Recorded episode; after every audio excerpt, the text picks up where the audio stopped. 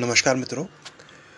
ये आर के इंडियन का पहला पॉडकास्ट है और एक्चुअली मैं 6 जनवरी को पहला पॉडकास्ट करने वाला था, परंतु अब थोड़ा चुप रहना मुश्किल हो गया है, क्योंकि जिस तरह से भारत में हिंदुओं और मुस्लिम्स में सांप्रदायिकता फैलाई जा रही है, उसको रोकना और उसे, उसके झूठ को समझना अब अत्यंत आवश्यक हो गया है।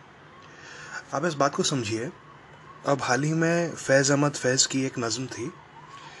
हम देखेंगे, जिसे एक सांप्रदायिक रंग में ढालकर या सांप्रदायिक रंग देके पेश किया जा रहा है। आपको एक बात समझनी पड़ेगी, और उसमें कुछ पंक्तियाँ हैं जिसके, जिसको हिंदू विरोधी कहा जा रहा है। अब ये पंक्तियाँ क्या हैं? पंक्तियाँ हैं, जब अर्ज़ खुदा के खुदा के काबे से सब बुत उठवाए जाएँगे हम अलह सफ़ा मुर्दाद हरम मसंद पे बिठाए जाएँगे। इसका अर्थ क्या है कि आ, अब आपको मैं थोड़ा ऐतिहासिक इसका कॉन्टेक्स्ट देता हूँ। यानी ऐतिहासिक रूप से ये किस तरह आ, किस तरह ज़रूरी है समझना? क्योंकि जब जो इस्लाम के प्रॉफिट थे प्रॉफिट मोहम्मद सल्लल्लाहु अलैहि वसल्लम, उन्होंने जब जब इस्लाम का इजाद किया था, तब काबे के आसपास जितने भी बुत थे बुत यानी आइडल्स या मूर्तियाँ, अब उन्हें आप धार्मिक नज़रिया से, नज़रिए से देखिए, ना देखिए, वो आपके ऊपर है।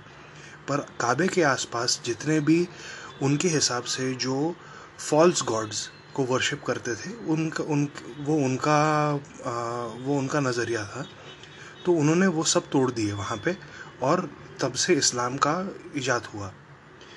अब मैं खुद एक आ, एक धार्मिक शैव हूँ और आ, मुझे इस बात में कोई हिचकिचाहट नहीं कहने में कि मैं धार्मिक शैव हूँ परंतु इस नज़म का जो कॉन्टेक्स्ट है, जहाँ से जिस नज़रिए से इस नज़म को देखा जाना चाहिए, उसे हटाकर इसे एक सांप्रदायिक रूप दिया जा रहा है। मुझे उससे हिचकिचाहट है।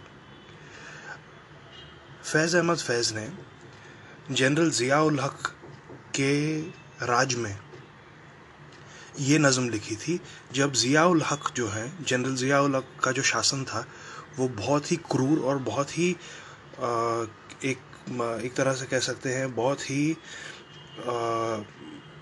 रिप्रेसिव यानी लोगों को दबा के रखने का शासन था।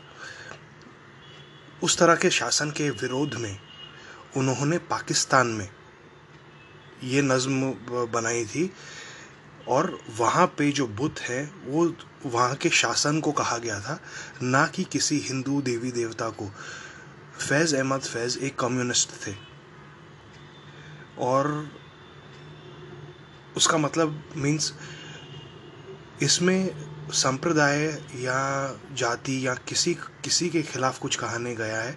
सिर्फ़ ये कहा गया है कि जो जो गलत ताकतें इस वक्त जमाए, जमावड़ा कर कर बैठी हैं राज शासन, राजकाज पे, उनके विरोध में कहा गया है ये। इसे फैज़ अहमद फैज़ उस वक्त किसी इस्लामिक कोई इस्लामिक प्रीचिंग नहीं दे रहे थे कि हम बुद्ध गिराएँगे, हम ये करेंगे, हम वो करेंगे। उस समय उस समय पे, उस शासन के खिलाफ जब आवाज़ उठानी थी तो ये नज़म लिखी गई थी। और उसके बाद इकबाल मानो करके एक सिंगर थी। तो जनरल ज़िया हुलक ने क्या किया था कि साड़ी पहनना अन इस्लामी माना जाता था। नॉन यानी इस्लामी माना नहीं जाता था तो वहाँ साड़ी पहनना मना था पाकिस्तान में। तो इकबाल बानो ने क्या किया कि काली साड़ी पहनकर उन्होंने ये नज़म एक स्टेडियम के सामने परफॉर्म की थी और इस तरह से परफॉर्म की थी कि उसका प्रभाव इतना था कि वो वहाँ वहाँ के जो, ये मैंने आरजे समैया, आप जाके उनका वीडियो भी देख सकते हैं, उन्होंने ट्विटर पर डाला है, बहुत बढ़िया और बहुत बहुत सुंदर तरीके से समझाया हुआ है। और दूसरी बात आप जावेद अख्तर साहब का जो इसका ये सारी समझ मुझे जावेद अख्तर साहब के से आई कि इसका पीछे इसके पीछे कॉन्टेक्स्ट क्या है।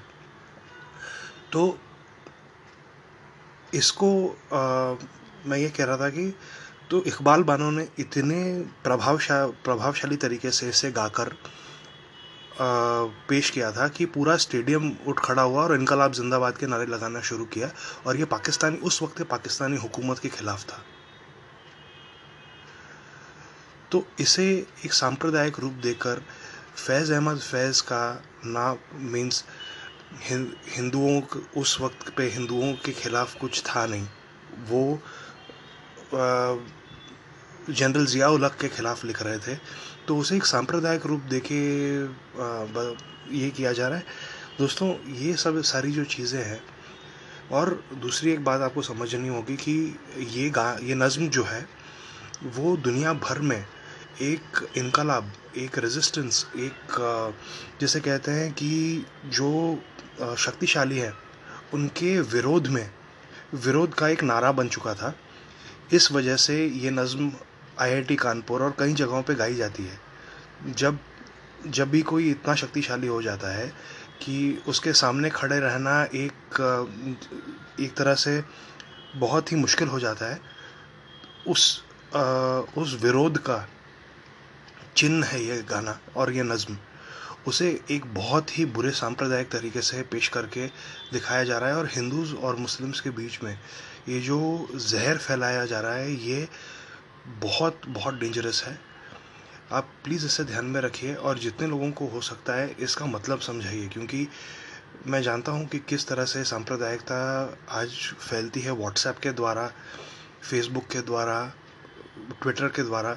तो प्लीज़ आप इतना काम कीजिए कि आपके जितने चार चार दोस्त चार रिश्तेदार जिन जिनको ये गलत इन्फॉर्मेशन पहुंचाई गई है प्लीज़ उनको ध्यान ध्यान दे के बता दीजिए कि ये आखिर है किस बारे में।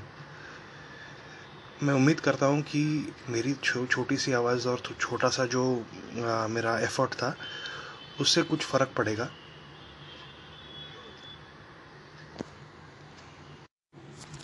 आर्किन इंडियन के अगले पॉडकास्ट में मिलेंगे जय हिंद, वंदे मातरम।